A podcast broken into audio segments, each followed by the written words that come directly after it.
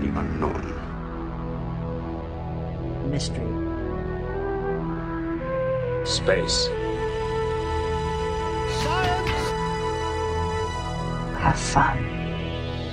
Adventure. Suspense. Fantasy. nameless, unreasoning, unjustified terror.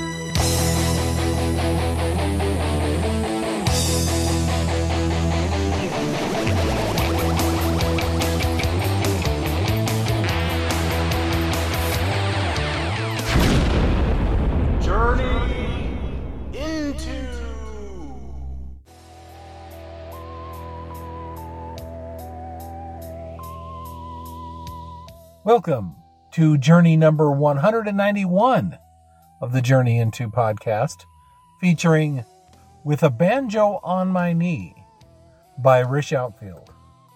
I am your guide on this journey, Marshal Latham, coming to you from base camp in the Treasure Valley. Hey there, everybody. Uh, we are back for another full cast audio story today. It's been a while since I've done one of these. I uh, typically come to you with an old time radio show, which I definitely enjoy presenting to you. Um, but I also enjoy presenting these full cast productions to you as well. Uh, after they're done, they're great. uh, I kind of drug my feet. You know, this is the third place winner in the Quordle Quell writing contest that I did at the beginning of the year.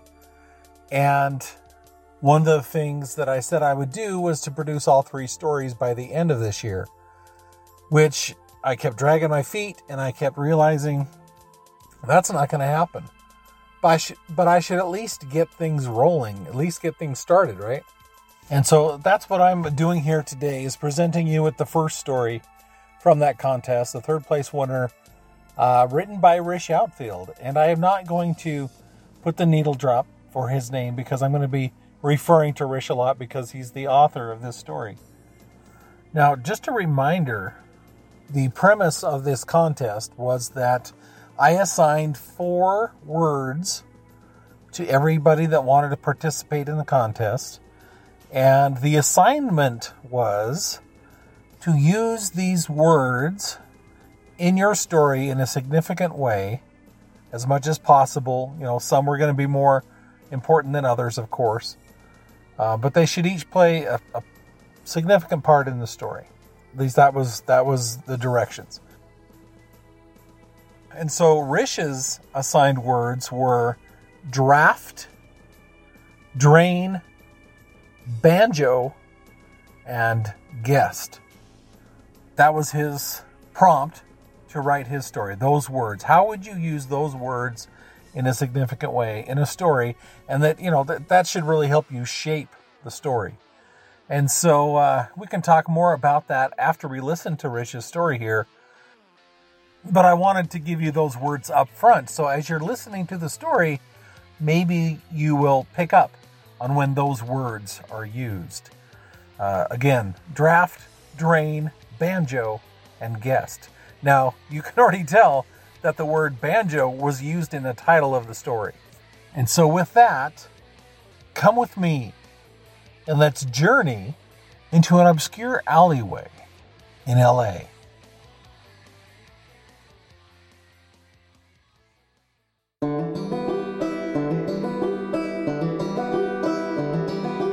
With a banjo on my knee by Rish Outfield.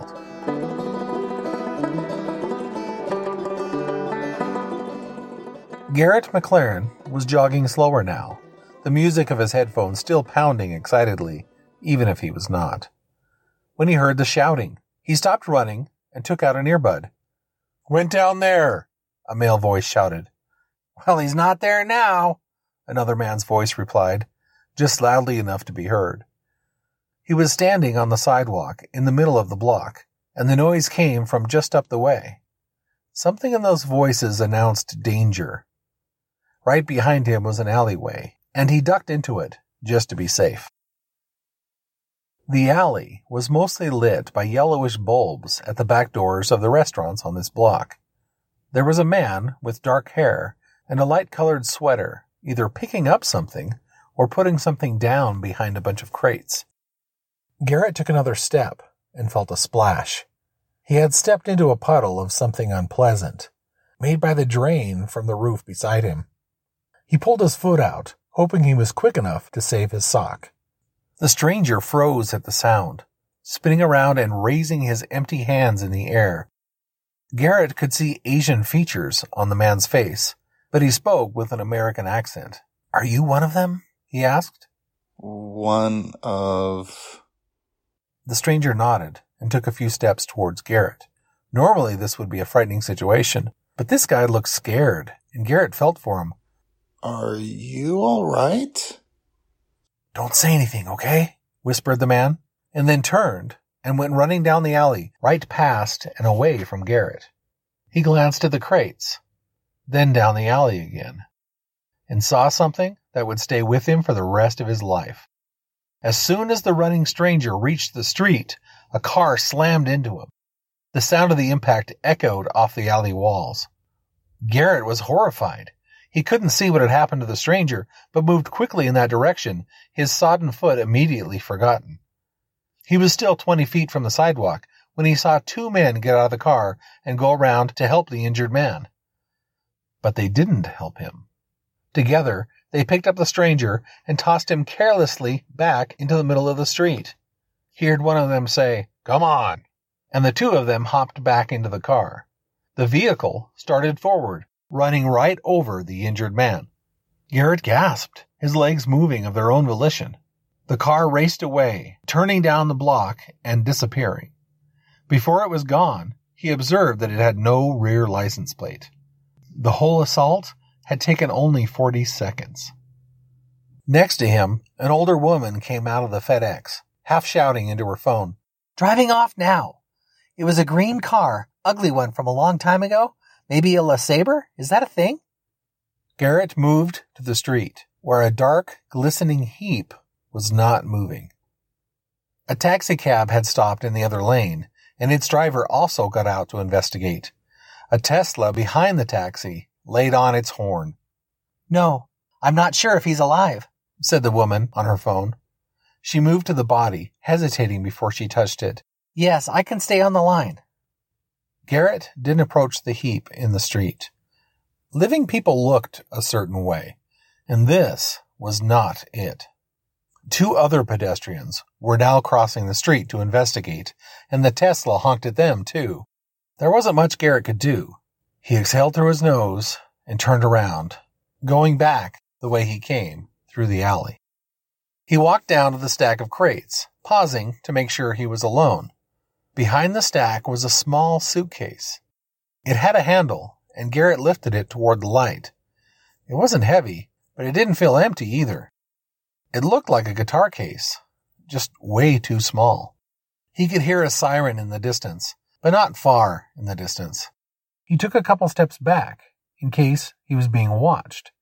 It wasn't logical, but it's how he felt, and stepped into the dark liquid pooling in the drain just as he had earlier. He couldn't help but groan. He glanced back up the alley, where there were lots of shadows now, lots of movement. No one was watching him. He turned the case around, trying the latch. It was locked.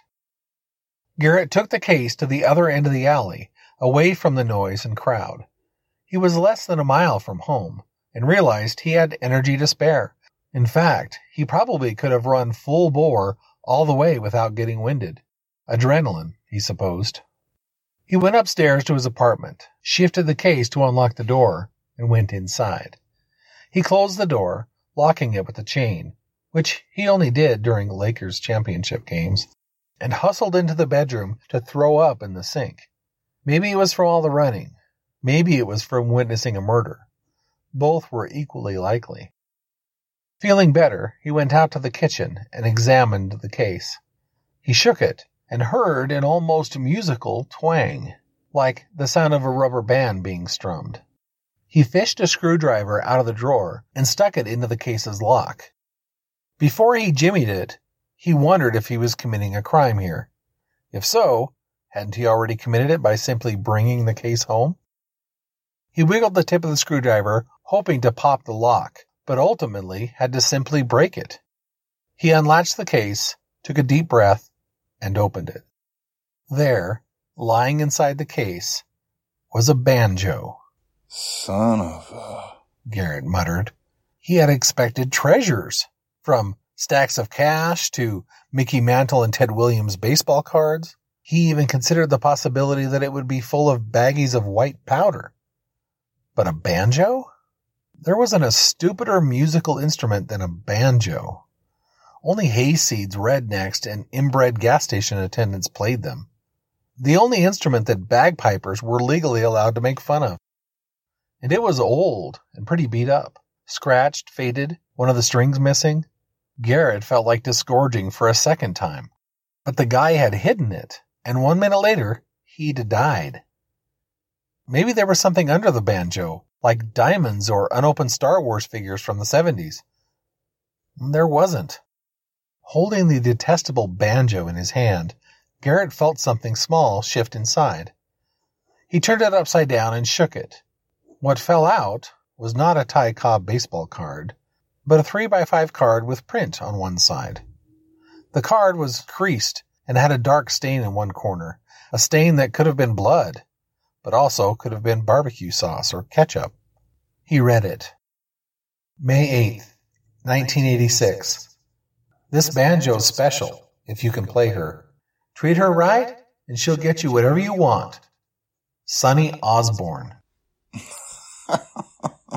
Garrett couldn't help but laugh. He considered tearing up the card and tossing it in the half full garbage can beside the stove followed by the banjo. But he didn't. Instead, he picked up the instrument in two hands and gave it a strum. It sounded just like a regular banjo, only worse because he didn't know how to play it. Again, he glanced toward the garbage can. But that stranger had taken the time to hide it. That dead stranger. He took the instrument into his room and removed his laptop from the drawer he kept it in. He searched YouTube for banjo instructions. There were many videos showing how to play, and he clicked on the first one, a 20 minute course for absolute beginners. A bearded hipster in a jean jacket showed him how to hold the instrument, how to tune it, how to strum, and how to pick. Garrett spent the first five minutes just watching, then eventually followed the instructions, trying to play along. At the end of the video was an ad for a series of training courses you could pay for. And then the weirdest thing a warning that the banjo was the devil's instrument. And many a man had lost his soul to the siren song of that bluegrass Bathsheba. Garrett couldn't help but laugh. Then clicked on the four minute clip on fingering. It wasn't impossible, and after watching it through a second time, he was able to get his fingers to strum each string individually in an emotion that sounded a little bit like music. Before he knew it, he was doing a passable Mary Had a Little Lamb and an almost competent Three Blind Mice. He was halfway to mastering Low by Flo Rida when he glanced at his phone and realized that it was 3:22 a.m. He put down the instrument and got ready for bed. But he did, for a moment, consider calling in sick tomorrow so he could play through the night. Bathsheba indeed.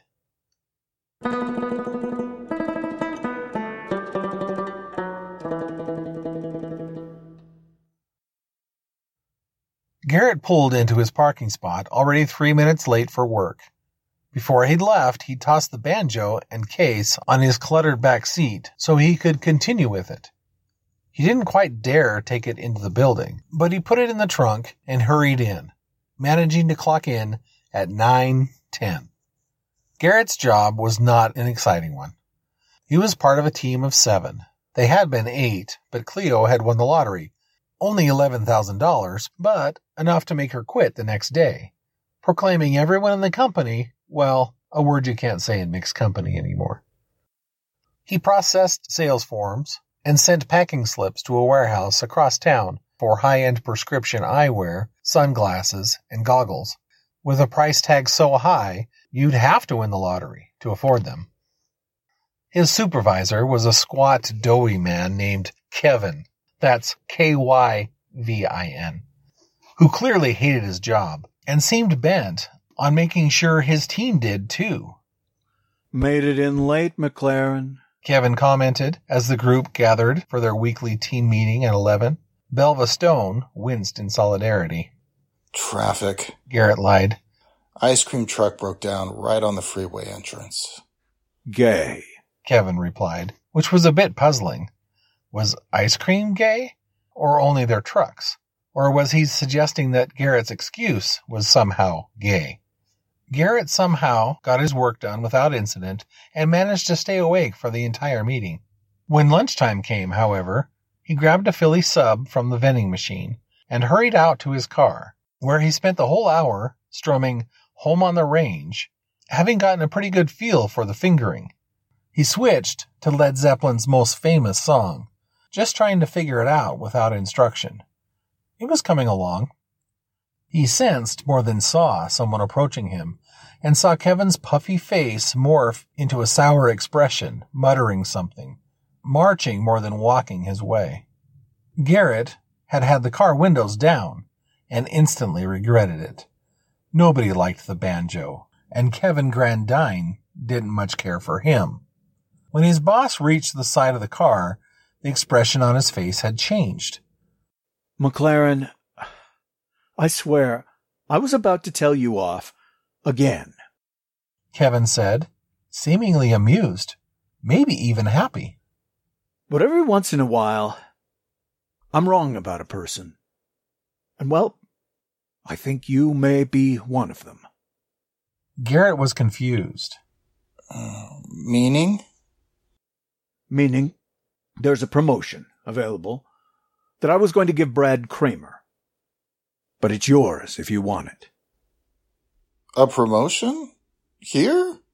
Garrett asked, still slow on the uptake. What do I have to do? Kyvin shook his head. That's the thing. It's exactly what you're already doing.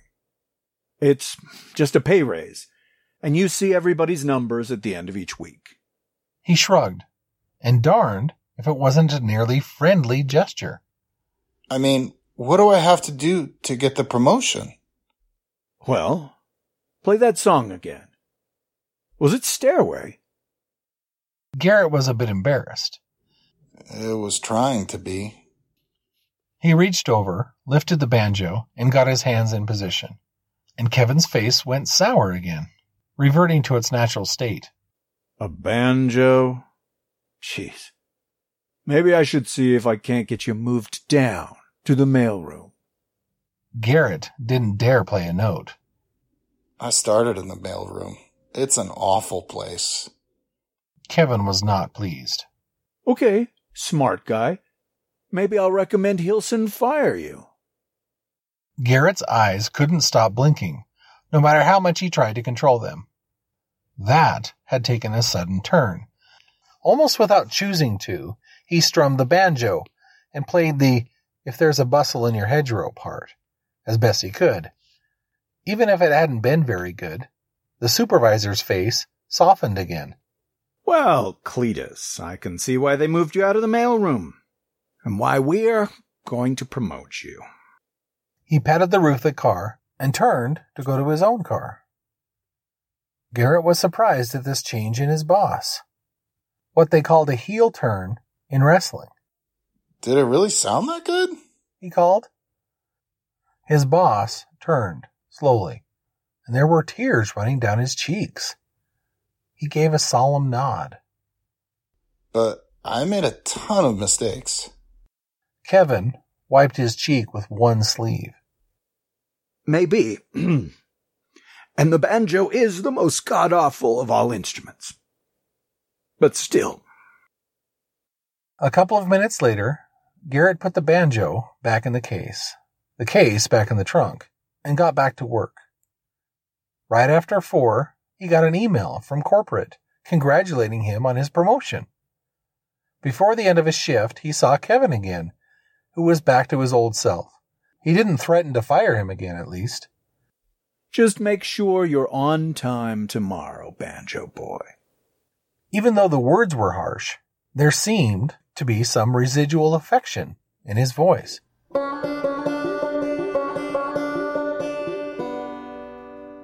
Garrett did it again the next day, spending his lunch break trying to get better on the banjo. This time, nobody heard him doing it. He stopped at Ralph's grocery store after his shift and got some frozen dinner and Pop Tarts. The music playing in the speakers overhead was The Eagles' Take It Easy, which turned out to have a banjo in it. When he got back to the parking lot, he took out the instrument and tried his hand at that classic rock standard. It did not go well, but as he put the banjo back in the trunk, he discovered three homeless people, two men and a woman, standing a few feet off, watching him. To his surprise, they didn't ask for a handout. One of the men, a white guy, gave him a thumbs up and walked away. The other two, both black, stood a moment longer, smiling at him. They should be asking for money, or if they could clean his windshield for him, or take any recyclables off his hands. But they just beamed. The woman rasped, God bless you, sir, before they too walked off in the direction they had come. It wasn't his playing. It was the banjo. It made zero sense. He couldn't play well, but it seemed that people felt good, admired him, maybe even liked him when they heard him play the banjo. Back home, Garrett got his phone out and made a recording of him playing Stairway to Heaven on the banjo.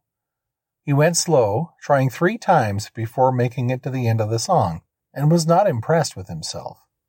He figured out how to upload it to YouTube, then went to sleep, excited about what tomorrow might bring.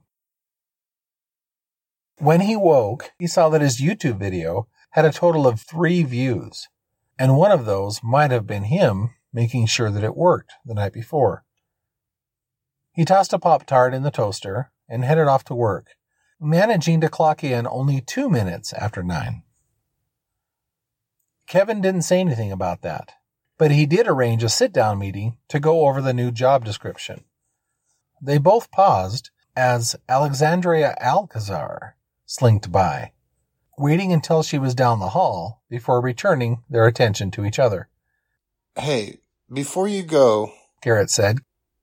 Can I show you something? Kyvin nodded and stood there while Garrett played the YouTube video, now with five views. The supervisor's face never warmed, and there was certainly no tears today. He cleared his throat. Well, you were pretty terrible back then, McClaren. You've made strides since those days. That was yesterday. Just last night. The boss narrowed his eyes. Uh, don't mess with me, okay? I just submitted your paperwork, and it would be embarrassing if I had to say the promotion's a mistake. I'm not messing with. You played beautifully on Tuesday. If you played that last night, then you should stop smoking meth. He marched off, clearly displeased with the whole exchange.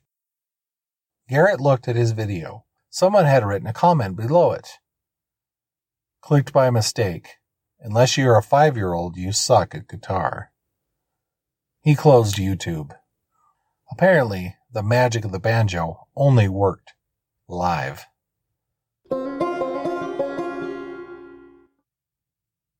The next day, Garrett was surprised, more like startled actually, when Brad Kramer came up and asked, You going to wish LaTonya a happy birthday?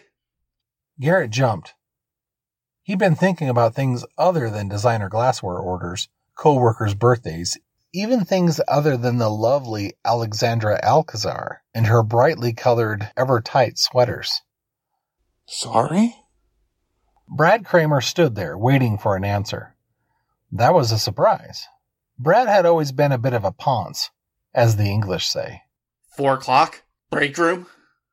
Is that now? He asked, glancing at the lower right corner of his monitor, which said it was 258. I wouldn't. Brad said. He was a handsome, fit guy with hair that always looked wet, no matter the weather outside. He was so good looking that he could get away with having a repugnant mustache that maybe an Englishman would refer to as a lip caterpillar if he was particularly clever. People put up with the facial hair in the same way a football coach would put up with a star running back that kept getting caught with teen prostitutes. Don't bother. Brad added, leaning in closer, lowering his voice. She told me she doesn't like you. Nobody likes you. That seemed particularly harsh for a guy who was normally only mildly douchey rather than full on D bag. Garrett did his best to ignore the comment, but it's a hard one to ignore, especially when he had such a zinger come to him. Brad flopped on Garrett's cubicle wall with his palm, causing another jump, then snorted and started to walk away. Well, Kyvin sure likes me. Garrett couldn't help but say. He should have left it well enough alone. But that last gesture belonged in a middle school locker room, not an office where grown ups worked. Brad stopped in his tracks and spun around, moving gracefully while he did it. Are you referring to the promotion? Don't know how you got it. I was entitled to that promotion. Garrett put his monitor to sleep. Entitled? You were in the mailroom when I started. But I deserve it. Brad Kramer sneered at him. You're just a slouch. Garrett shifted in his admittedly comfortable chair. What does that mean? That I have bad posture? That lip caterpillar raised itself. Among other things, you don't even care about this company. To you, it's just a paycheck. Well, I'm not going to deny that. Garrett said. He stood up but lowered his voice. Bradley, I saw a man get killed the other day, right in front of me. He snapped his fingers to indicate how fast it was, but his traitor fingers didn't make a noise. That kind of thing puts stuff into perspective. Brad's eyes narrowed. Did you just threaten me? What? said Garrett, immediately taking on as unhostile a position as he could. No, a guy got hit by a car. He. He got back into his cubicle, sitting on that chair again. You know, I've got to tally up these reports. My paycheck depends on it. Brad glowered, and Garrett woke up his monitor again, trying to put 100% of his focus on work. Brad went away, but Garrett was distracted now. His cousin Hayden once got fired for quoting the wrong movie in front of the wrong person. It had been a Quentin Tarantino movie, but that wasn't the point. And hearing about that had chilled 13 year old Garrett to the bone. 45 minutes passed, and a message went out for everyone to join LaTonya E in the break room for cake and ice cream. For a moment, Garrett considered not going. Brad would be there, and he seemed the type to cause a scene, or at least to say something derogatory to establish dominance among the group. He got a better idea. He got up and headed over to the car, popped his trunk, and brought out his banjo.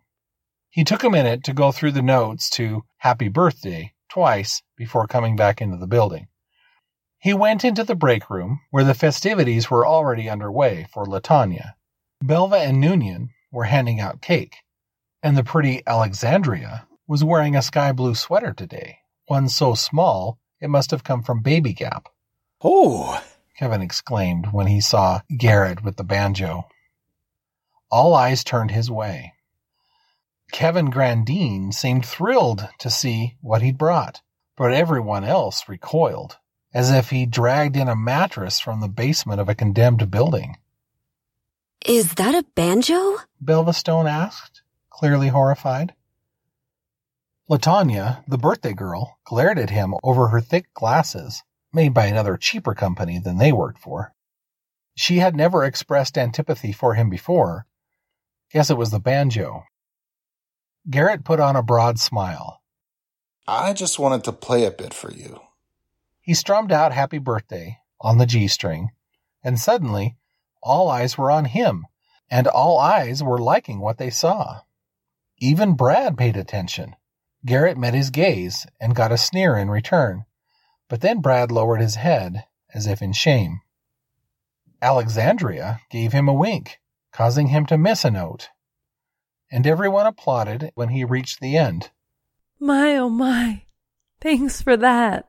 LaTonya said, And darned if there weren't tears in her eyes. Hope this is the best year yet. Garrett said, and despite never being particularly close to LaTonya Erinsen, he meant it. Back at his cubicle, he processed two orders and was in the middle of his third when there was a knock at his cubicle. Even as he turned, he could smell light shampoo and expected the sextastic Alexandria there to ask him for a private performance. But it was Belva Stone, another member of his team. Belva was soft spoken, came from Wisconsin, and always wore something green. She said it was a superstition of hers, and joked that the only day she didn't wear it was on St. Patrick's Day. Today, she had two leaf shaped earrings in her ears. Am I bothering you? She asked. No.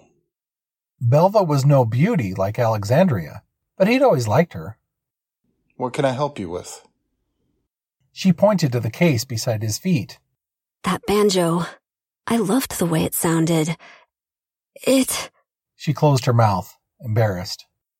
I get it. Anyway, I played the guitar all through school. Then I messed up my fingers on this ski trip. She flexed them for him. Do you think I could? Garrett was a bit hesitant to let Belva touch his instrument, but this was the most extroverted he'd ever seen her. Sure. He said, handing it over. Just be careful. She opened the case, picked it up, and held it in the way the guys on the instructional videos did. Belva played a few notes. They sounded splendid. It was like tasting the finest Italian gelato. She sang softly as she went. You can change your life if you wanna. You can change your clothes if you wanna. It was not a song Garrett was familiar with, but it was lovely. If you change your mind, well, that's the way it goes. She played, then stopped to adjust one of the strings. He was enthralled. She was completely captivating, and he wondered why he'd ever looked at Alexandria Alcazar with a babe like Belva Stone nearby. And she was so near, half in and half out of his cubicle like that. He could feel his ears burning, and not just his ears. Wow. She stopped playing, suddenly self conscious. It's been so long. She said, frowning exquisitely. They said I'd have full use of my fingers, but. All at once, she handed back the banjo. He cradled it in his hands, moved that the hottest girl he knew had handled it. That was beautiful. Was that the Beatles? He asked, not sure what else to say. No. She took a step back, getting bashful again. It was Hilary Duff, Garrett. Was it really? Belva didn't run off. You really liked my playing? He nodded, and Belva took another step closer, back into the cubicle. It's possible that the banjo's easier than acoustic guitar then. She held up her right hand, and there was a couple of fingers that weren't quite straight. Garrett longed to touch those fingers, to kiss them. The guy on YouTube said so. Well, if the guy on YouTube said it. She smiled beguilingly. Garrett realized, somehow, that as attracted as he was to her, she was feeling something too. It was like that moment in every romantic comedy, the electricity in the air. If you'd like to play it again sometime, he said, hoping she wouldn't reject him. I think that would be great. I would. She took another step closer. Her knees touched his. It's missing a string. I could show you how to replace it, if you want. At that moment, Brad Kramer walked by with Cal Hickson, the vice president of the company, and the only dude in the building with better luck than women than him. Cal looked at the banjo in Garrett's hands. You weren't kidding, Brad, he said to everyone who could hear. That's the sweetest sounding banjo on God's green earth. Garrett started to answer, But Belva spoke over him. The man's got a gift. She extricated herself from between the three men and headed back to her own workspace. That the lady you were telling me about, Brad? Cal Hickson asked, appraising Belva's backside and finding it wanting. Thought you said she always wore yellow. Well, you can never predict crazy. Brad said, then gave Garrett a thumbs up. Never stop playing that guitar, my man. With that, they walked down the hall together, doing whatever popular, confident people did.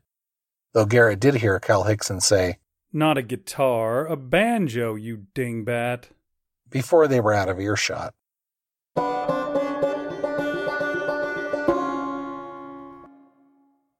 Garrett wouldn't have guessed that Belva Stone knew his car or his parking spot, but as he made his way at the end of the workday, he found her waiting for him. His stepfather's beat up briefcase was in one hand, and his banjo case was in the other. Putting in a little overtime? Belva asked as he unlocked his car. No, just had a little extra work left over after the meetings and cake and all. Pretty sure that's what overtime is. she said, uncharacteristically sultry. But she wasn't eyeing him. It was the case in his hand. Of course it was. Got anything fun going on this weekend? It was a question he heard pretty much every week, and nearly always came up short in answering. I've got to start running again. I stopped and now I'm afraid I'll never start again. But he got the impression she wasn't particularly interested in his response. She just wanted her hands on that banjo, and he was eager to hear her play it again. You want to try another song? Yeah, sure. Her smile was pretty delightful. Or you could play something and I'd just listen. That was a nice thing to say. I'm kind of terrible, actually. He opened the case. Terrible is as terrible does. she said, which sounded like nonsense. What does that mean?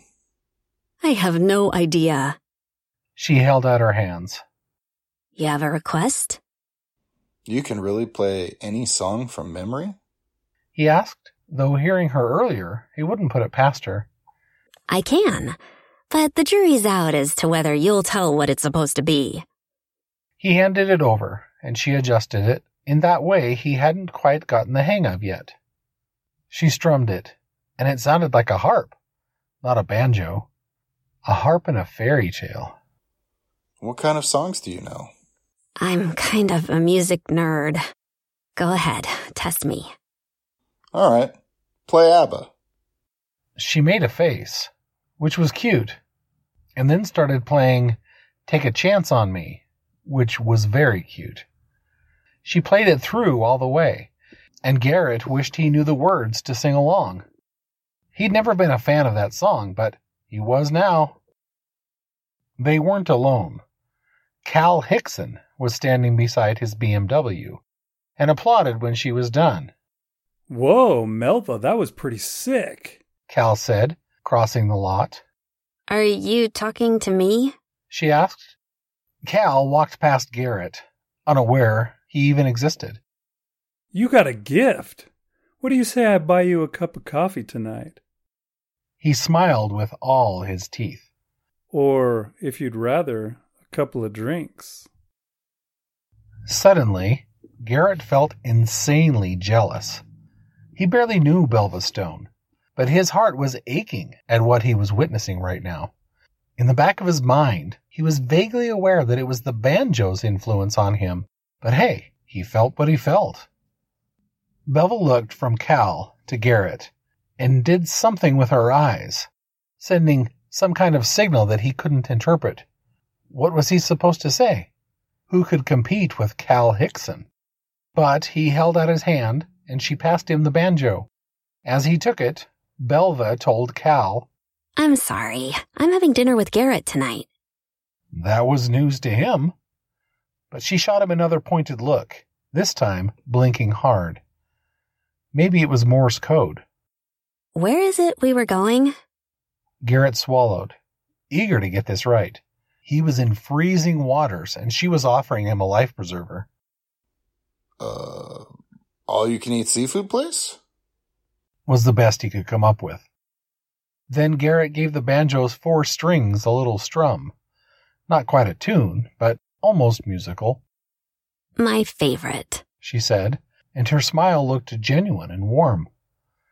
Cal Hickson rolled his eyes and opened his mouth for a devastating burn. But what he said was, No, I get it. He plays a sweet crone. Still, you know where you can find me. And he turned in his Italian loafers and strolled back to his BMW. It was an M240, a purple M240. Garrett felt his coworker rubbing up against his shoulder. I appreciate you backing me up on that, she said softly. The vice president backed out of his spot, the engine revving louder than would ever be necessary. No problem, but that dude's the smoothest guy I've ever seen. Smooth's overrated. Unless you're talking about cheats. Gulp. Garrett watched the car drive off. Plus, he looks like Zac Efron did before he got old. Well, I wouldn't date Zac Efron either if he called me Melva. Melva? Really? Maybe he had a cold. she laughed, and it was every bit as musical as her banjo playing. How would it be? How long have you been playing the banjo? Like five minutes? She nodded, as if that explained it all, but said nothing. How about you? Never touched one before today, but I regret that. And Garrett had no idea how to follow that up. She'd said she played guitar, but maybe they weren't that different.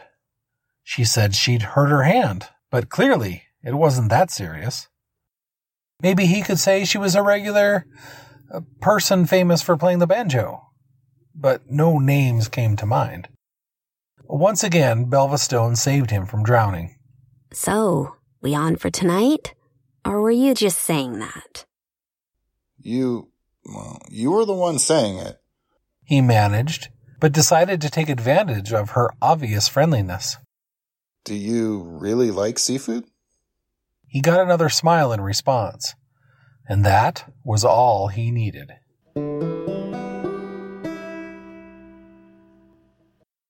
Aldous Guest was on the news, and everybody at every water cooler was talking about him.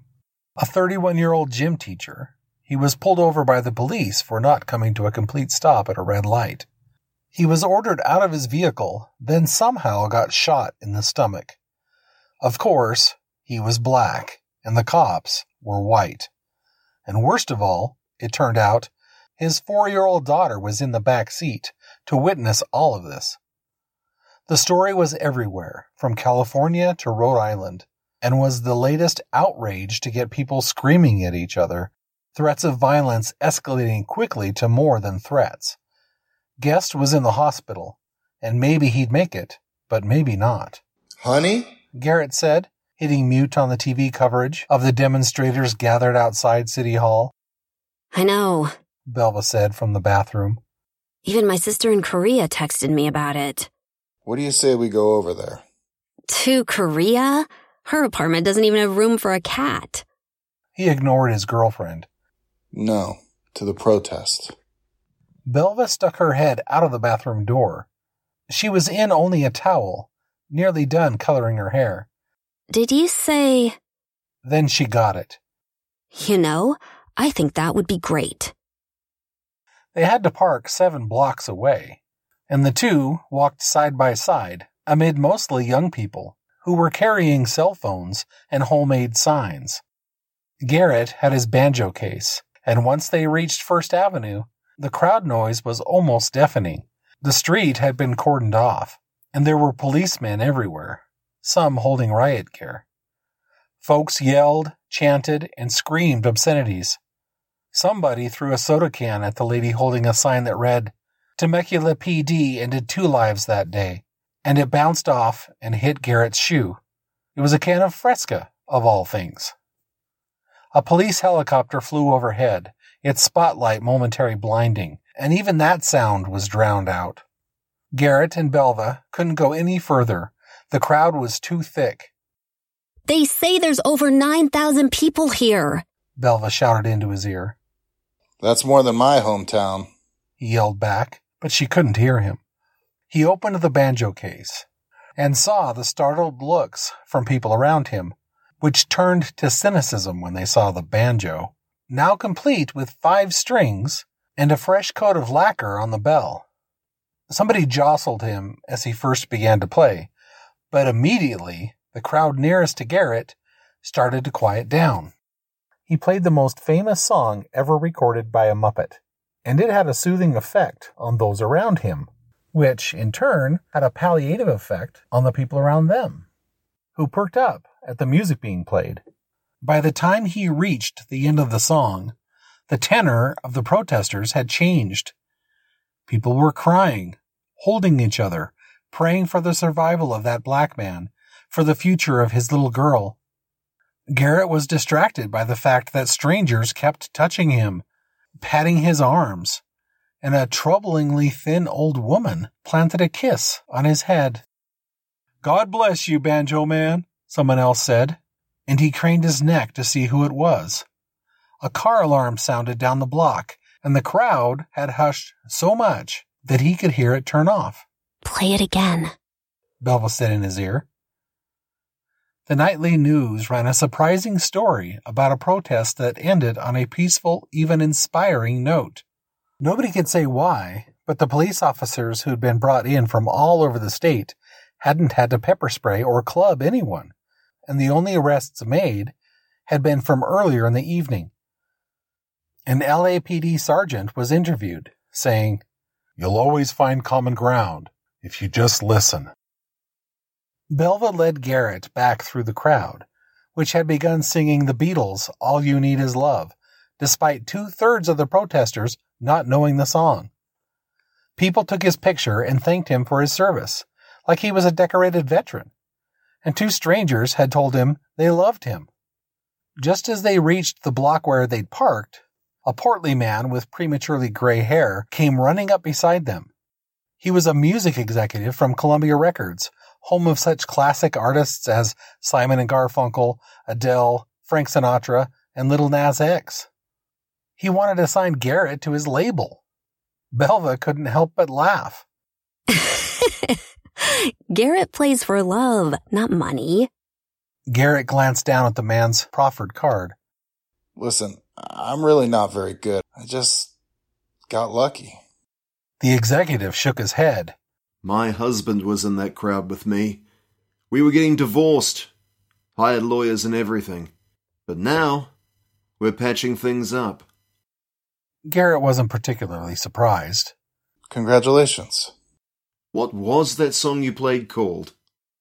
Rainbow Connection? The executive sniffled. Well, it just moved everybody. It was like when that uh, pudgy Hawaiian did Over the Rainbow. Hey, I remember that. Belva replied, which wasn't helping. Look, Gary, you don't have to sign with me, but. It's Garrett. But I'll pay you to lay down three tracks. How does 20 sound? 20 tracks? It sounded like a lot of work. Thousand dollars, said the man, and waited for a reply. Garrett didn't have an answer. That was more money than he'd ever seen, let alone been paid for something. But he and his girl had experimented with the banjo over the past weeks, and both knew its magical properties didn't work over a recording. Finally, Garrett said, oh, Sorry, but. I can go as high as 25, said the exec, tears in his eyes. It's not that, I just. His face was reddening, and sweat had appeared at his temples and the back of his neck. He was getting freaked out here. The record executive found this touching. You're nervous. Of playing for keeps? You brought a banjo to a race riot. A banjo. They parted with a handshake and a promise to follow up in a less public environment. And Garrett and Belva made their way home, though the stopped traffic throughout downtown slowed them down considerably.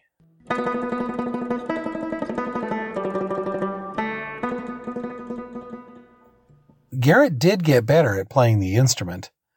Better doesn't necessarily equal good, but he improved learning which strings achieved which notes without looking down. Belva played with him, and he played with her, and when the music was flowing, they were happy, and the world was a beautiful place. He never did manage to record three tracks for Columbia Records, though he got an even better offer from RCA Records, which it turned out was owned by the same parent company. He ended up on page four of the Los Angeles Times' coverage of the guest protests, what they had been planning on calling the guest riots, but they didn't go that far. And his picture was part of the article, where he was referred to as an unnamed busker who, quote, reminded those gathered that Americans have more in common than our differences. In the photo, he held the instrument, his mouth open in song, with a crowd and Belva looking on in admiration. He clicked on the photo, meaning to download it, and saw several user comments below it. Granted, two were observations on how stupid and obnoxious the banjo was, but more were from people who had been there, who remembered how good they felt while he played. But among them was a comment from someone calling himself Anon 84633. It said, Identify banjo player. Who's this man holding the Osborne Mbanza? If anyone has his details, contact me. And then an email address. Belva pointed it out, and Garrett considered emailing whoever it was.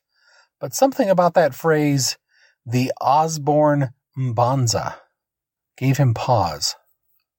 Belva looked it up and found out that the first banjos in the Congo in the 1700s were called Bantu Mbanzas. Looks like yet another fan wants to make you a star. At work, Garrett and Belva were minor celebrities.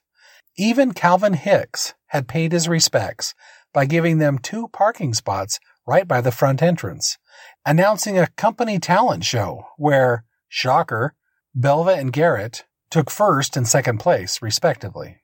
All their dreams were coming true. He made sure she was looking him in the eyes. It's not me. It's the instrument. You know that, right? She half smiled. I did figure that out, mostly by how people treat me when I play. She shook her head, embarrassed. Sure took me long enough.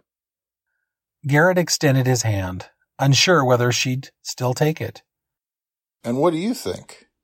Belva took his hand after all. I think it's a funny story we'll tell our grandkids, she said, her cheeks pinkening.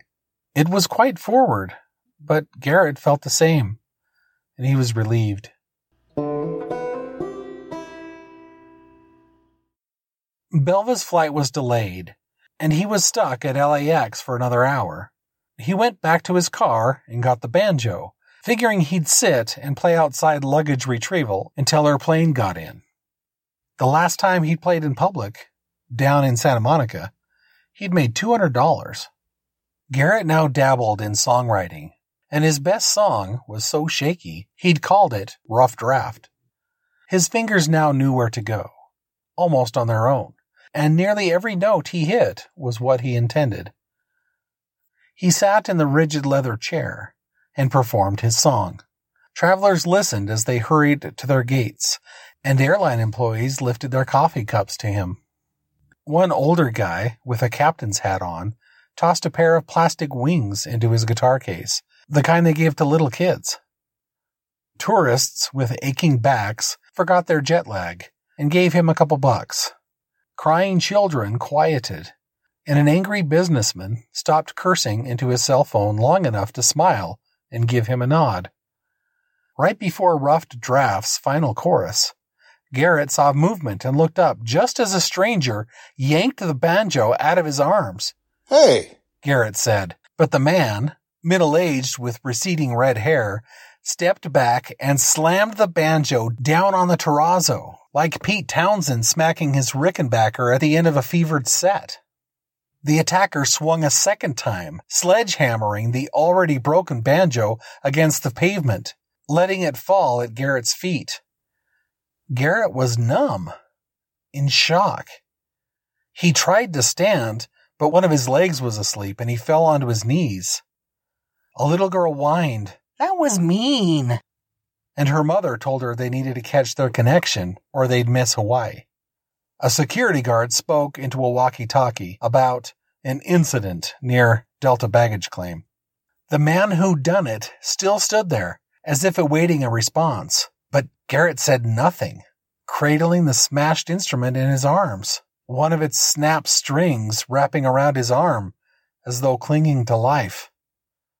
There was no coming back from this, though. The banjo was thoroughly, irreparably destroyed. The assailant was gesticulating at him, but not speaking. Why did you do that? Garrett managed. Again, the man pointed to the instrument, moving his hands and fingers. It was sign language. He shrugged expansively, pointed to his ear, then signed something else emphatic. Garrett understood none of it, but the attacker, having said his piece, turned and ran off toward the escalators.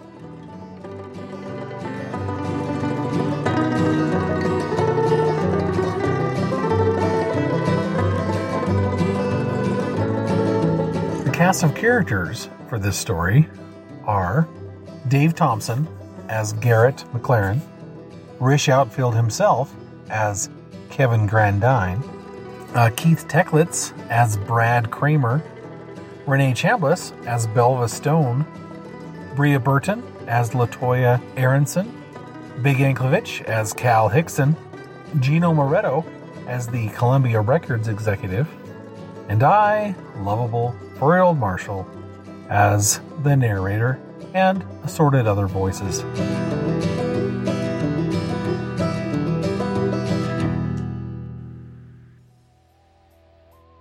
So there you go. There is With a Banjo on My Knee by Rish Outfield.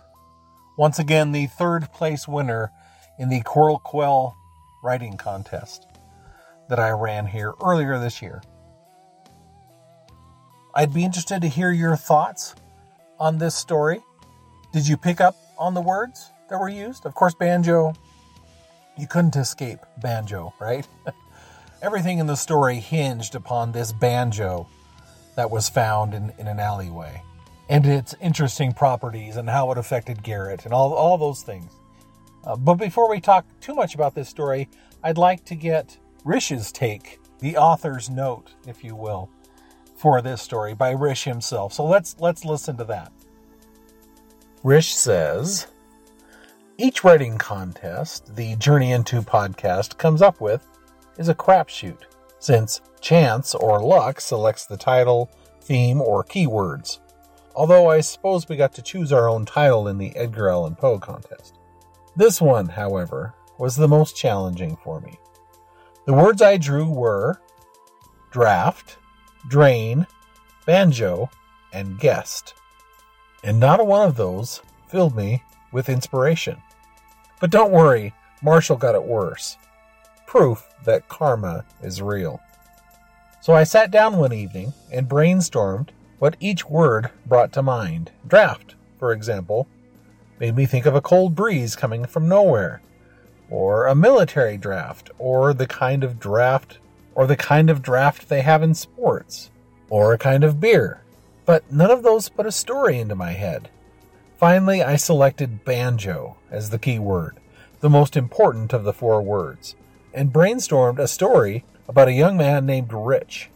Not Rish, Rich.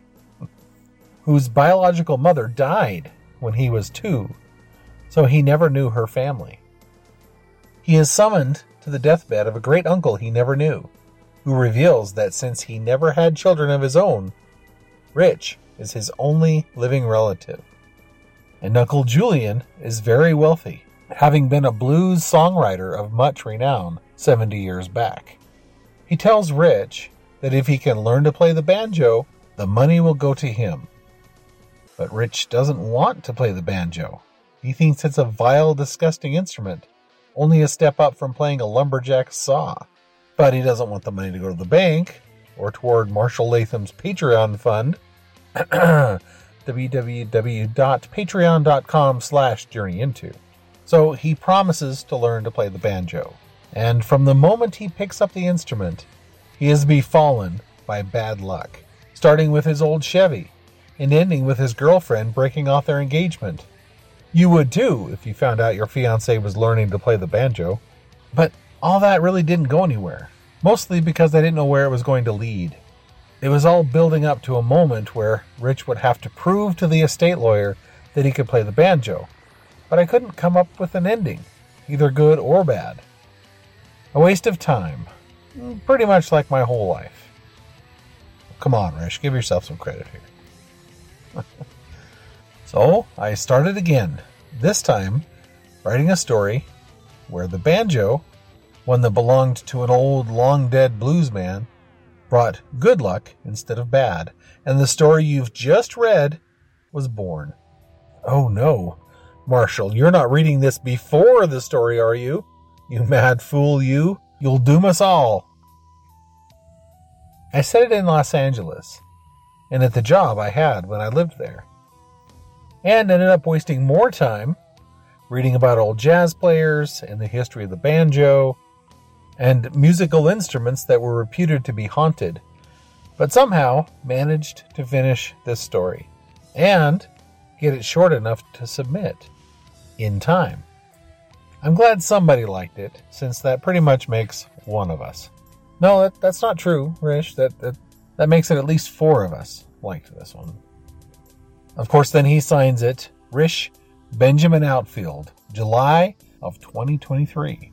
So there you go. There's Rish's explanation of, of how he was inspired, or maybe not inspired, by these words to write this story.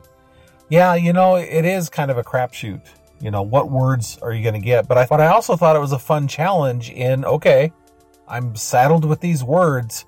I'm going to make gold out of straw here, kind of thing. And yes, I did get saddled myself with some pretty strange words. but interestingly enough, it was enough to inspire uh, two stories that uh, one that I've written and one that I'm in the middle of writing, but it's a much longer story. And so, yeah, that, that's kind of interesting. Uh, and someday I may uh, record one of those and, and present it here to you as well. Uh, but right now we're focusing on Rish's story and this blessed banjo. I don't know, would you consider it blessed? I like this story. I was very interested in this banjo and the effects that it had on people. I thought it was fun, you know, when they were experimenting with it and realized that it didn't, that recordings wouldn't work. It had to be a live presentation. I liked the budding relationship between Garrett and Belva Stone. and I do kind of smile every time I read or say the name of Belva Stone or when I was narrating it. Uh, because Belva Stone was a name that I came up with. You know, Rish texted me one night, I guess while he was writing this story, and said, Hey, I need the name of a woman with an old lady's name and like an older person's name, but it was somebody who was young and was generally good looking, but not like a, a knockout babe that would make everybody stop in their tracks. I think that was the criteria that he gave me to come up with and so I started thinking of people that I knew with older names. And there's this lady that I know from church whose name is Belva Stone. And I remember when I first learned her name that I had never heard that name before, Belva, and that it was an, an older person's name, that it was probably a family name or something that her parents gave her when she was born. And so it's a little bit hard. I, I do have to really concentrate to picture a Belva Stone, the Belva Stone in this story, and not just picture the Belva Stone that I know. but yeah, it was kind of fun that that he used that name, and it's she's a pretty substantial character here in the story. And so so I liked all that. I think the only thing that holds this story back is the limitations of the contest itself. Um, you know, it had a word count; it couldn't be more than 7,500 words, and I was really interested in the history of this banjo this Osborne Mbanza. and where you know where it came from and what's its history. And then the way that it ends is so abrupt and sudden. You know just all of a sudden out of nowhere this guy shows up and beats the banjo and destroys it. And then it's over. It's like what, what, why? Why did he do that? It seemed to be a good luck charm or a good thing but maybe there were some evil rep- repercussions from playing this banjo. I don't know. I don't. That's the thing. That's the only disappointment I have in this story is I don't know enough about this banjo to understand why it had to be destroyed this way. And I'm sure Rish had ideas about that. I'm sure that if he were given free reign to make this story as long as he wanted, that he would have explored and explained that kind of thing. Even if he didn't know exactly at the time that he was writing this, he would have had the freedom to develop that further. And you know, this this could be a much much longer story to follow the adventures of Garrett and Belva and this banjo. You know, and, and storytelling is an interesting thing. You know, would this story work without that end sting, where the banjo gets destroyed, and it's just a, a happy life for this uh, happy musical couple? Or does it do exactly what it needs to do and create more mystery around this whole thing? Um, you know, if, if this were a Twilight Zone episode, that would be a very memorable ending, right? And so when you have a restricted word count, you know, you have to make choices. And, you know, one could make a choice to abbreviate the discovery of all the intricacies of this banjo and how it worked and, and the benefits that it brought to Garrett's life. You could have maybe abbreviated this relationship uh, between this couple. But I liked all those things. I liked the little details of, of all of that. So I couldn't think of anything that I would want to just cut out of the whole thing altogether. And so, yeah, storytelling is all about choices that you make and how you use. And since this is a contest and he had to use these words and he only had a certain word count, and, you know, I, I, guess it kind of had to be about this banjo. That was the most significant word that he was given for this contest. But I like the fact that this story would never have existed. Rish would never have thought to write any of this story if I hadn't prompted him with these words. And so that's kind of my enjoyment of creating this contest is I can provide the impetus or the creative spark I guess, for other people to create a story. And that's kind of exciting and kind of fun. And I think generally, Rish likes that kind of thing too. Uh, but I could tell that he was frustrated in how he was going to to use these words. And it turns out it won third place here in the contest. And now it's been presented to you, the Journey into audience. And I hope you've had a good time. I, I sure did reading this story, presenting this story, producing this story. You know, like I said, it's it's always a lot of work, uh, especially when you do it full cast. And like I said, I was dragging my feet a little bit to put these together. But now that it's all done, I really like the the end product of this production as well. You know, I was really worried though as I was reading the story. I'm like, how am I gonna, you know, we have specific songs that our main character is playing on a banjo. And he doesn't play it very well, but it sounds good to those that are in the audience. So, how am I going to do that? How am I going to present that audibly in this story? I was really worried about, geez, this really isn't going to work. And so, what I ended up doing essentially is scaling all of that back and not doing any real time sound effects. I just had the interstitial uh, banjo playing. And uh, Big Anklevich heard about this story that it was about a banjo. He says, Hey, I, I have this audio of this weird, freaky banjo music. Uh, maybe you can use it in your production of this story. And so I did use that music, but I just kind of used it to lead in the story and at the end of the story. And then all the, all the different sections were of course separated by the little banjo stings, and it was all part of that audio that that Big provided. Uh, and so that's that's ultimately what I ended up doing with this. You know, but as I was putting it together, I'm like, oh, he steps in a puddle of water. Oh, I could put in a little puddle sound effect. Oh, this guy gets hit by a car. Oh, I could put a sound effect in that sounds like this guy getting hit by a car, and the other and the taxi honking and blah blah blah blah blah. You know, I, I could have just gone on and on and on with all of these in story audio sound effects, but that would have taken much much longer. It would have been a lot more work and it probably wouldn't have, have mattered very much in your enjoyment of the story. And if I were to have tried to include in story banjo music instead of outside of the story, I think that would have been really distracting and disappointing. And it would have kind of diverted you away from the, the text of the story.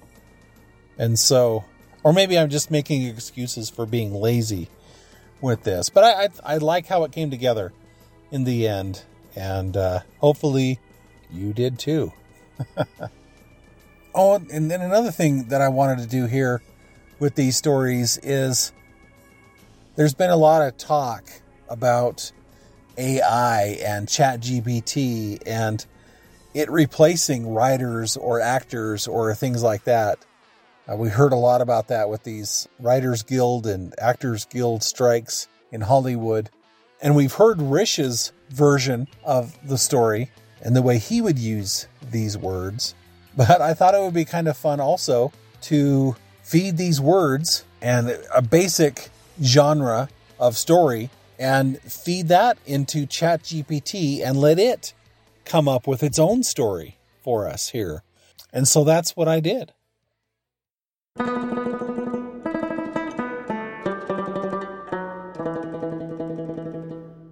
Echoes of the Unseen by ChatGPT. In the small town of Havenbrook, a place known for its eerily calm atmosphere, a mysterious draft swept through the streets, leaving the residents bewildered. The wind carried with it an otherworldly chill that seemed to defy explanation sending shivers down the spines of those who dared to venture outside after dark. One peculiar evening, a traveling musician named Jasper arrived in Havenbrook. With his worn out banjo slung over his shoulder, he sought refuge in the only inn the town possessed. The innkeeper, an elderly woman named Eliza, greeted him with a cautious smile. She hesitated, but eventually offered him a room, warning him about the strange draft that had been haunting the town. Jasper dismissed her concerns, attributing them to local superstitions. He eagerly set up in his room, ready to play his banjo for any patrons who might be interested in a bit of entertainment. As he plucked the strings, a haunting melody echoed through the empty hallways, seemingly absorbed by the ancient walls. That night, a curious guest approached Jasper, drawn by the melancholy notes. The stranger introduced himself as Samuel, a longtime resident of Havenbrook. He spoke in hushed tones, revealing the town's dark secret. There was an old drain in the center of Havenbrook, hidden beneath a crumbling fountain. Samuel claimed that the draft was a result of something ancient and supernatural emanating from the depths of the drain. Intrigued by Samuel's story, Jasper decided to investigate. The two ventured into the heart of the town, guided only by the ethereal sound of the banjo and their shared curiosity. They reached the fountain, where the draft seemed to intensify. With a nervous glance, Samuel pointed to the drain. As Jasper peered into the darkness, he felt a chill running down his spine. The banjo's tune seemed to merge with the eerie hum emanating from the depths below. Samuel explained that the drain was once a portal that had plagued Havenbrook for centuries. However, the seal was weakening, allowing the otherworldly draft to escape. Determined to restore peace to the town, Jasper played a haunting melody on his banjo, channeling the energy of the unseen force. As the last note lingered in the air, A blinding light engulfed the drain. The ancient portal closed, silencing the draft and restoring calm to Havenbrook. With the threat banished, Jasper and Samuel returned to the inn, their banjo and secret well kept. The townspeople, oblivious to the supernatural events, continued their lives as if nothing had happened. The mysterious draft, the drain, and the banjo's enchanting melody became but whispers in the wind, fading into the twilight zone of forgotten tales. Yeah, so I thought that was interesting. I mean, there's some good elements, I guess, here of a story. Uh, I can't picture a banjo in this story, though. I mean, obviously, he's playing the banjo for the music. Um, but it just doesn't seem to fit the environment, and maybe that could be cool. Um, but uh, yeah, just kind of weird.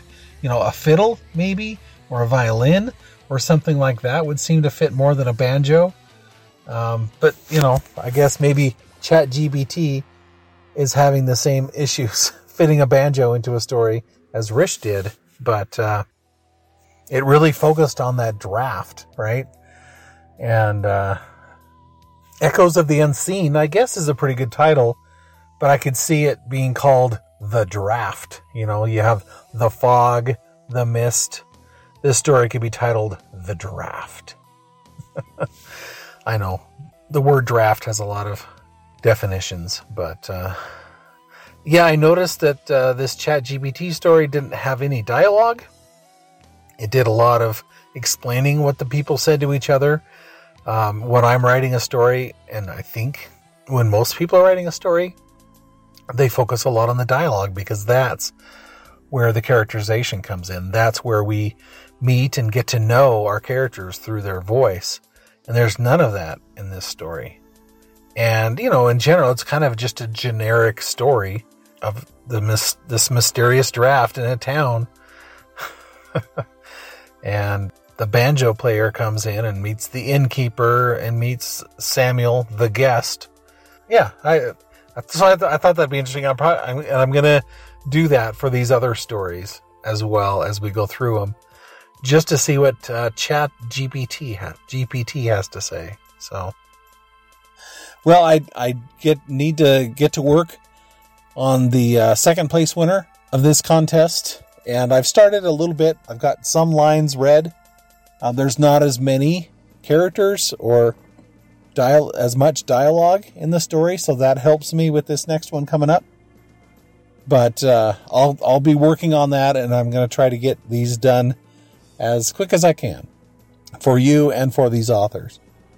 And as soon as I stop recording, I'm going to remember something I wanted to say about this story or something.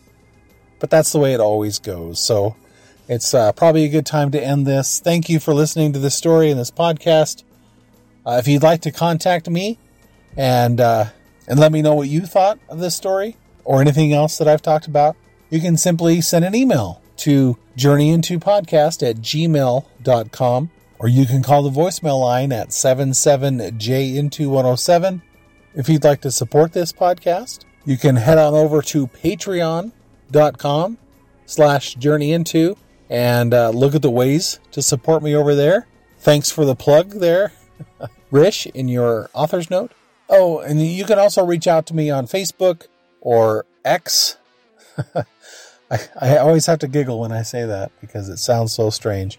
And I'm and now I'm even on Instagram and and Threads. So feel free to reach out to me on those platforms as well. I'll be back with uh, more journeys here in the future. I'm not going anywhere. Uh, but until then, stay safe out there and journey on.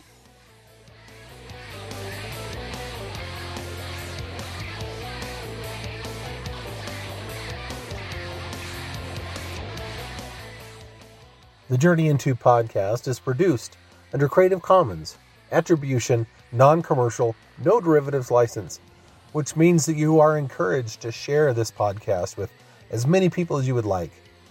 Uh, but please don't change it or sell it and let people know where you got it from.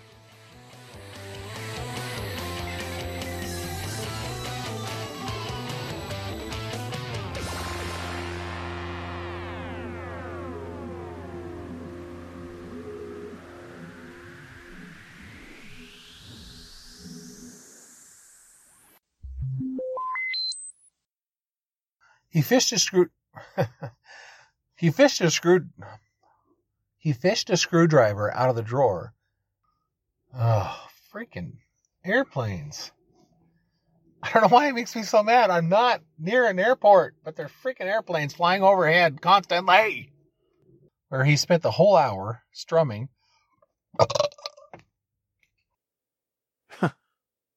A banjo? Jeez. Maybe I should see if I can't get you moved down to the mail room. Let me do that even more assholey. A banjo? Jeez. Maybe I should see if I can't get you moved down to the mailroom. There seemed to be some residual affection in his voice. Blum, blum, blum, blum, blum, blum, blum. Garrett jumped. He'd been thinking about things other than designer glassware orders, co-workers' birthdays, even things other than the low, even things other than the low, uh, even things, even things other than the, even things other than the lovely. Ah, you can write these things. Even things even things other than the lovely Alexandra Alcazar and her brightly colored and her brightly covered ever tight sweaters. Sorry? Sorry?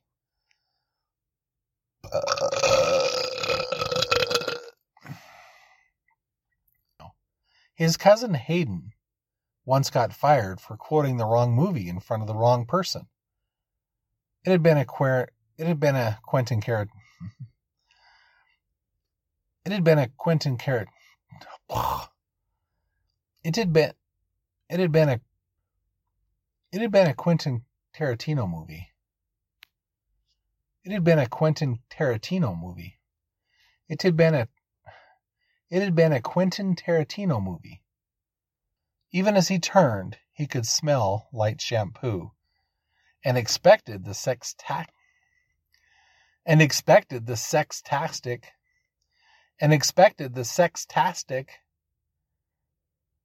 and expected the sextastic that's hard to say rish. Expected to say the sextastic alexandria. Too many x's. Xxx but he could smell light shampoo. And expected the sex tactic and expected the sex tactic and expected the sex the sextastic Alexandria and expected the sextastic Alexandria. Oh. Oh. Oh. Oh. Ha ha. Oh. Am I bothering you? she asked. No. He smiled with all his teeth. Plus, he looks like Zac Efron. Plus, he looks like Zac Efron. Plus, he looks like Zac Efron before he got old. Oh, I don't need to read that anyway. She laughed. She laughed. And it was every bit as. And it was every bit. Dang it. And it was every bit as mat, oh, magical, not magical, musical. And it was every bit as. And it was every bit as musical. And it was every bit as musical as her banjo playing. He ended up on page four of the Los Angeles Times coverage of the guest of the guest protests. of the guest protests. Ah, Can't say that word for some reason. He ended up on page four of the Los Angeles Times coverage. He ended up on page four of the Los Angeles Times' coverage of the Garrett of the guests pro of the guest protests. Who's this man holding the Osborne Mbaza? Mbanza. Who's this man holding the Osborne Mbaza? Ah. Who's this man holding the Osborne M- holding the Osborne Mbanza? Mbanza. Mbanza. Mbanza. Who's this man holding the Osborne Mbanza? And announcing a company talent where, shocker, Belva and Garrett took first place. Maybe talent show? Announcing a company talent show where, shocker, Belva and Garrett took first and second place, respectively. Like Pete Townshend smashing his Rickenbacker at like Pete Townshend smashing his Rickenbacker. Dang it. Like Pete Townshend smashing his Rickenbacker. Uh, like Pete Townshend smashing his Rickenbacker at like Pete Townshend smacking his Rickenbacker at the end of a fev.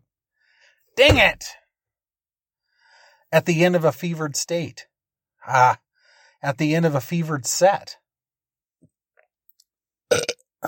and that's the truth.